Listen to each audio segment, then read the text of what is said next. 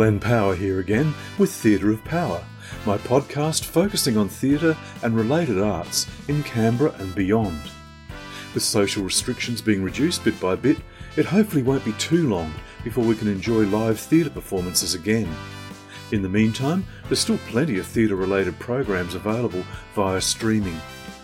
In this podcast, I'll be looking at the Street Theatre's St Nicholas, the Canberra Theatre Centre's new CTC at Home season, the Tim Draxl live concert from the Sydney Opera House, Beauty and the Beast from the Chichester Festival Youth Theatre, and various theatre related and classic movies. And there'll be some important announcements about the revived Alliance French Film Festival and the National Opera, as well as other items as I think of them along the way. After being impressed with the Chichester Festival Theatre's production of the musical Flowers for Mrs. Harris recently, I had a look at their youth theatre production of Beauty and the Beast. This isn't the Disney Broadway version. The 2017 production has been adapted from the original story by Anna Ledwich. It has original music and lyrics by Richard Taylor, who also did the music for Flowers for Mrs. Harris. The original story of Beauty and the Beast was written by Gabrielle Suzanne de Villeneuve in 1740. A shortened version of the tale was published in 1756 by Jean-Marie Le Prince de Beaumont. Beaumont pared down the list of characters of Beauty and the Beast and simplified the story to transform it into a quintessential fairy tale. This is the version that readers are most familiar with. It tells the tale of a prince cursed and transformed into a hideous beast and the young woman imprisoned by him in his castle, who grows to love him in spite of his appearance. This is a high standard and elaborate production with a large cast of performers aged under 25. Everyone in the cast, right down to the massive ensemble, has notable stage presence and performs the show with energy and fine singing and dancing. It's been impressively directed by Dale Rooks, with lots of character depth and skill in moving so many players around this stage. The striking production design by Simon Higlett is colourful and makes good use of the revolving stage. It's complemented by moody lighting designed by James Whiteside. The costume design by Ryan Dawson Laight is excellent with lots of quirky characters spectacularly and originally dressed. The show requires multiple costume changes, and with the size of the cast, it must have involved designing hundreds of costumes. Compared to his stream of consciousness music for Flowers for Mrs. Harris, Richard Taylor's score for Beauty and the Beast is more conventional, with a couple of big numbers performed with gusto by the full cast, as well as some appealing solos and duets by the leading players. The major leads of Beauty and the Beast are performed and sung with great appeal by Mia Cunningham Stockdale and Hal Darling, respectively. Nick Barnes has designed a massive puppet for the Beast that is very impressive. Hal Darling as the beast works inside the puppet and creates the perfect illusion of this fearsome but strangely appealing character. His transformation at the end of the show back to human form is cleverly done. This was a fine show that I found captivating. It's a worthwhile alternative to the Disney version and should be considered for production in Australia. The Irish are known to be powerful storytellers.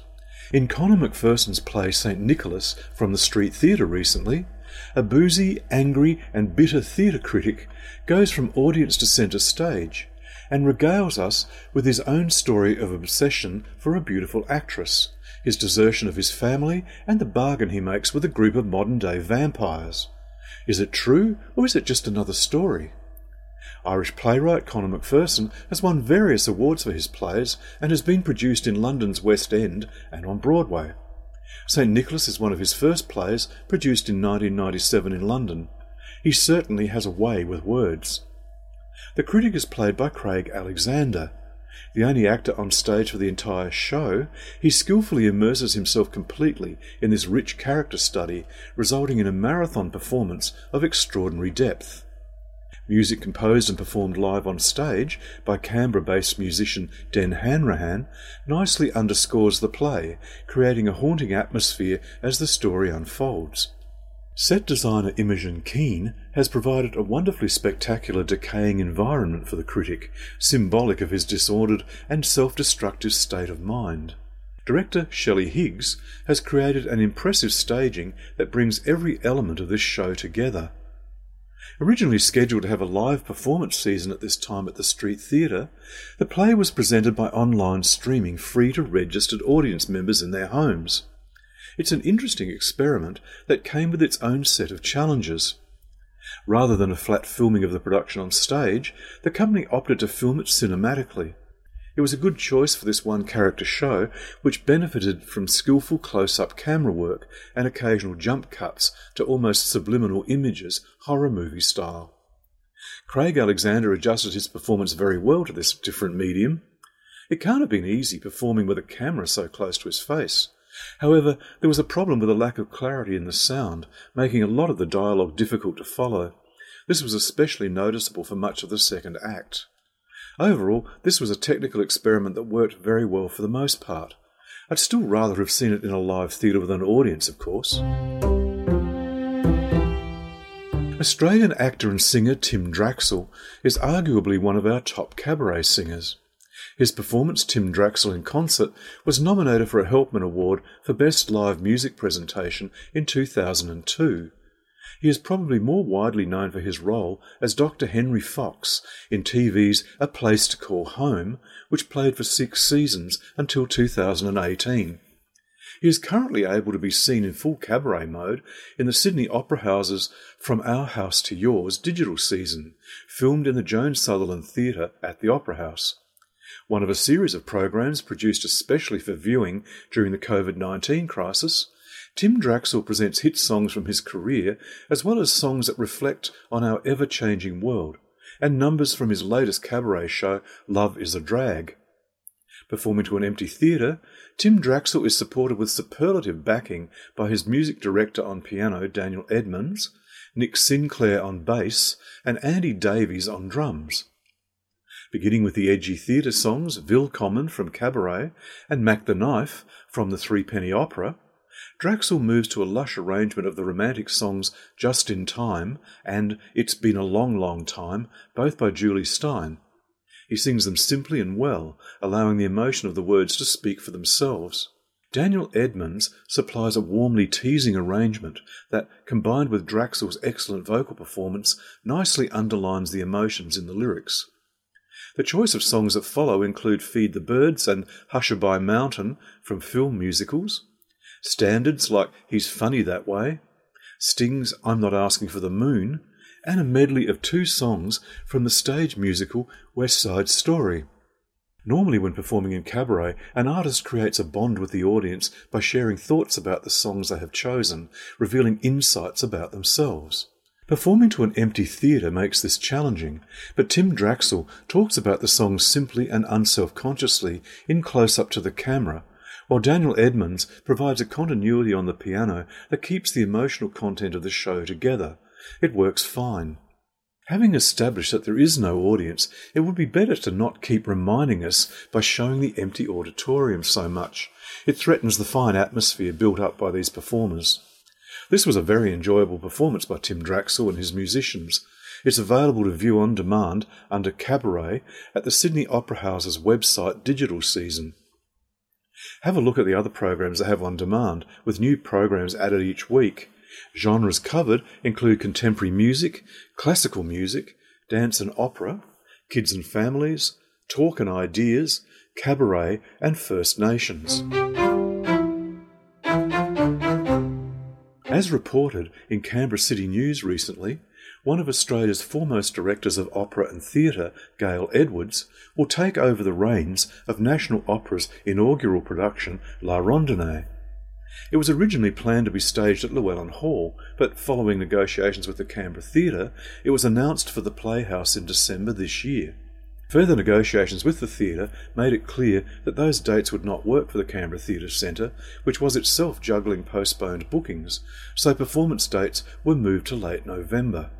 But the dates proved unworkable for the contracted director Kate Gaul and conductor Stephen Mould, who subsequently withdrew, although all the singers, including Marina Gore, Henry Choo, Georgia Wilkins, Daniel Todd, and Adrian Tamburini, remained with the production. Edward's presence will bring cachet to the company. Her many productions for Opera Australia have included her long running La Boheme, as well as Carmen and Aida for Handa Opera on Sydney Harbour, and Salome last year. La Rondine will be performed at the Playhouse from November the 24th to the 28th.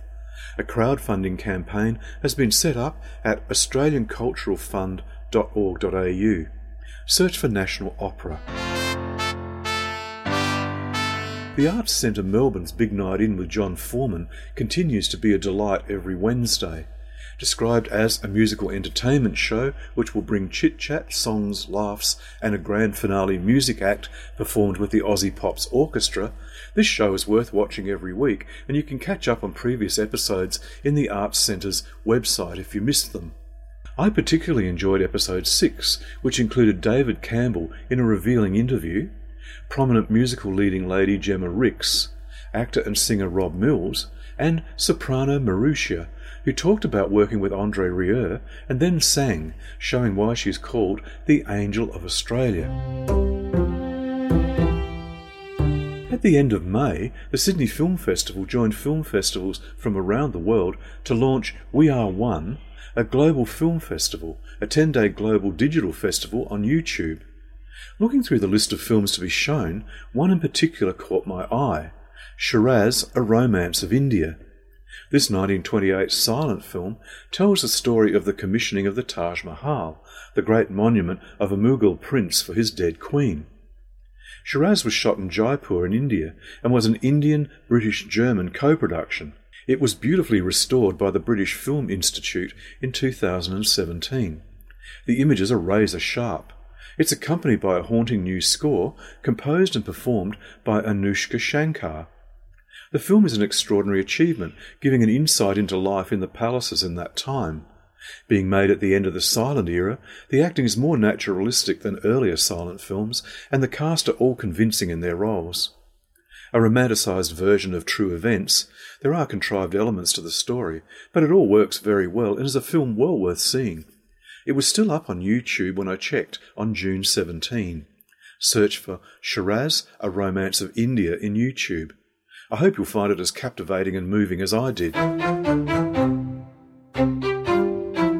The streaming of a concert version of Rodgers and Hammerstein's Carousel, which was set to launch Lincoln Centre for the Performing Arts' new Broadway Fridays series, has been postponed to July the 10th. The series, featuring free digital streams of past Live from Lincoln Centre broadcasts, was to start with Carousel with Kelli O'Hara on June the 5th, followed by The Nance with Nathan Lane on June the 12th. This has also been postponed.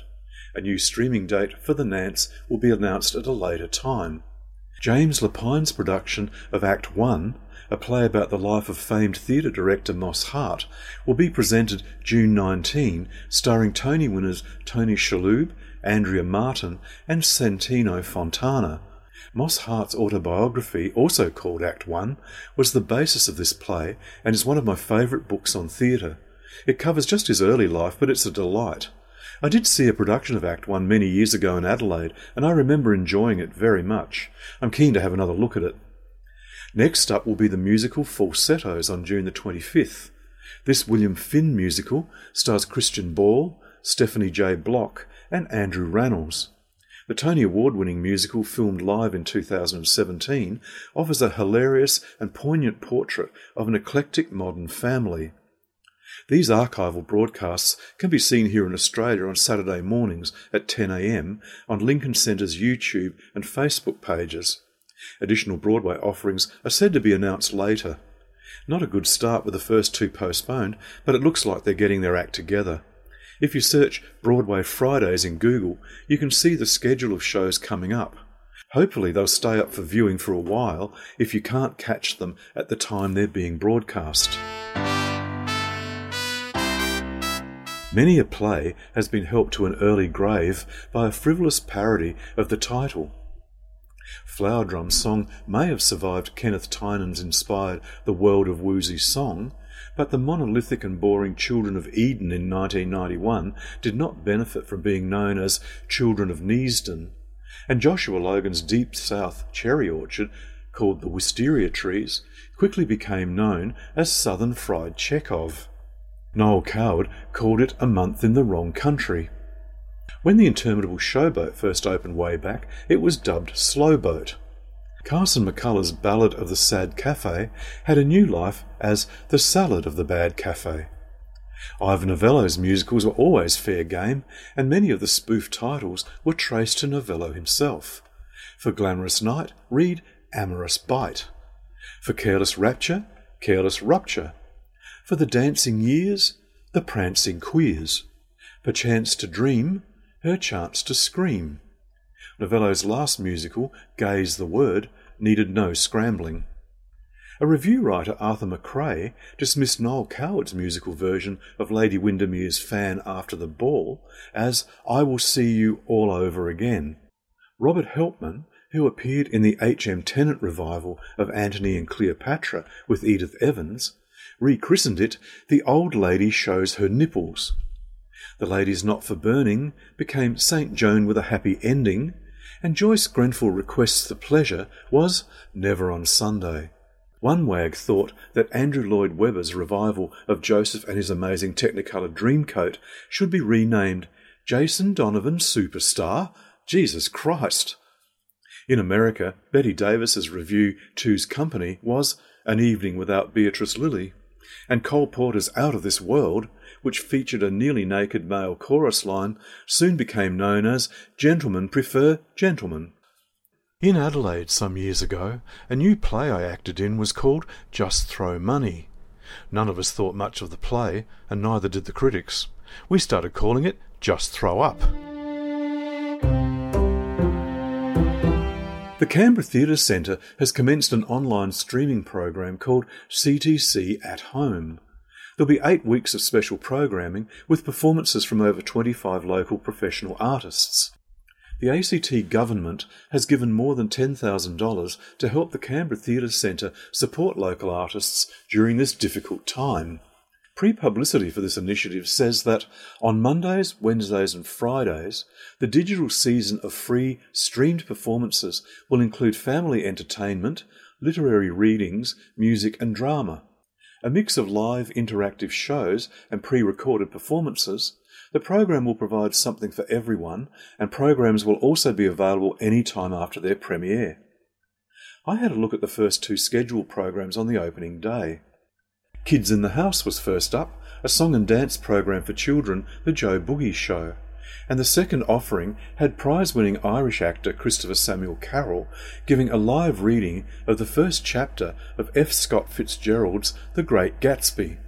In both cases, the performances were filmed on the stage at the Canberra Theatre, facing the empty auditorium. Nothing looks bleaker than an empty theatre, and here it was a background to the on-stage action. Why couldn't this have been filmed from a normal audience point of view? Surely it could have been done with a simple curtain or backdrop to give the performers something more interesting to work against. I didn't recognise either of the two professional performers who are the cast of The Joe Boogie Show. According to their Facebook page, The Joe Boogie Show is a kids' band made up of local fathers Joe Gleason and Mark LeBroy. The main focus of the band is healthy bodies, healthy minds, with a healthy dose of fun. Joe and Mark are locals who met at school here in Canberra and are now dads with six children between them. Their act was certainly energetic, but would have benefited from tighter scripting. To be fair, the show wasn't aimed at someone of my age group, and positive comments were rolling in on Facebook as the show proceeded. I got a bit concerned that I would be singing the catchy tune of their brecky wecky, lunchy lunchy dinner winner song for the rest of the evening, so I left them to it. Actor Christopher Samuel Carroll was up next, reading the first chapter of The Great Gatsby.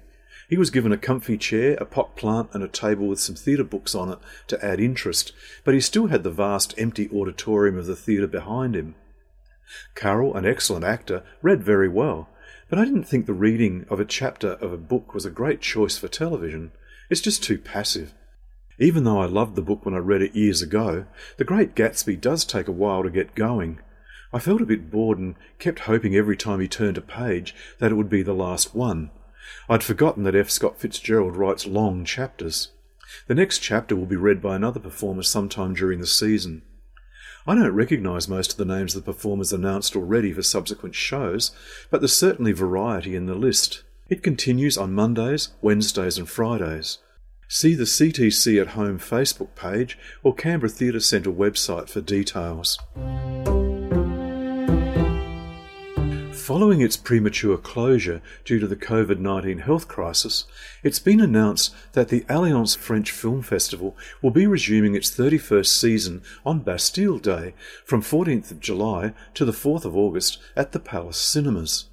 For this incarnation of the festival, first night audiences will be treated to the much feted La Belle Epoque, starring acting great Daniel Auteuil as Victor, a disillusioned man who was given the opportunity to recreate the great love affair of his youth in the hope that it can restore his future. I saw this at the media screening earlier this year and I really enjoyed it. You can hear my review of it in my second podcast of the 2nd of March. The bare necessity Perdrix, a whimsical tale of a family forced to re-evaluate their stagnant ways and finally live life to the fullest, will be the final film of the 2020 season.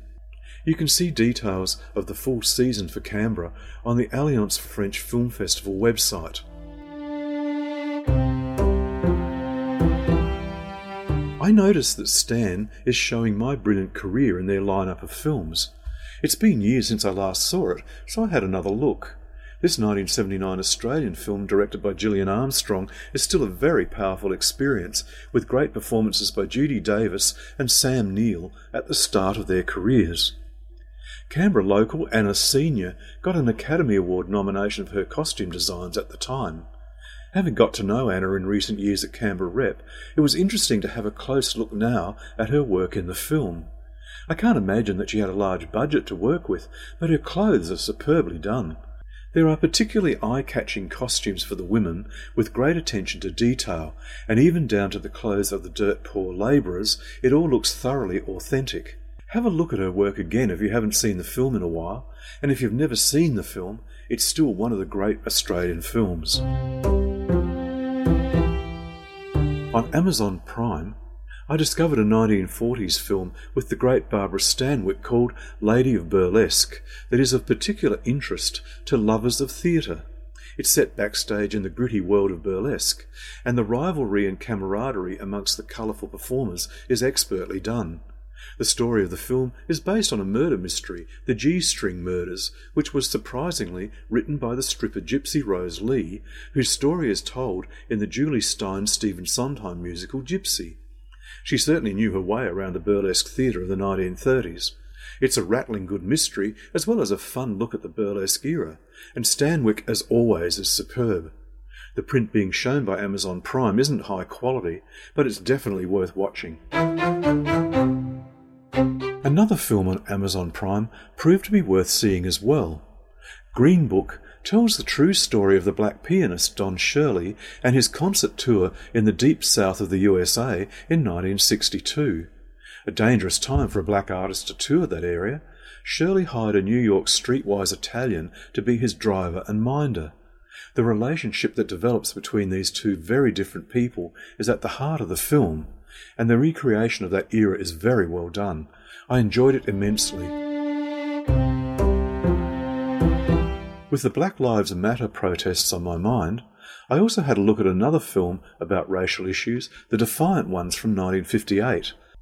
Quite a remarkable film for its time, it tells the story of two convicts, one black and one white, who escape handcuffed together and need to learn to get along to survive. Both the young Tony Curtis and Sidney Poitier give excellent performances, and the film is still very powerful. It's available for viewing on Stan. Another theatre related movie, The Comedy Man, turned up on Channel 9's Gem station. Starring Kenneth More in one of his best ever performances, this 1964 movie is about an actor struggling to achieve success in England. The film effectively shows the difficulty of this life for those who are not at the top of the profession the seedy flat, the constant lack of money, the disillusioned companions. It's a compelling story with great performances from everyone in the cast. Kenneth More said himself that it was his best performance ever. Keep an eye out for it on Gem. They seem to recycle their old movies over time, so it should turn up again. It's best to record films in advance on Gem and watch them later, as they're pretty fierce with their multiple and long breaks for commercials. Now, here's a roundup of a few of Artsound FM's programs for this coming week.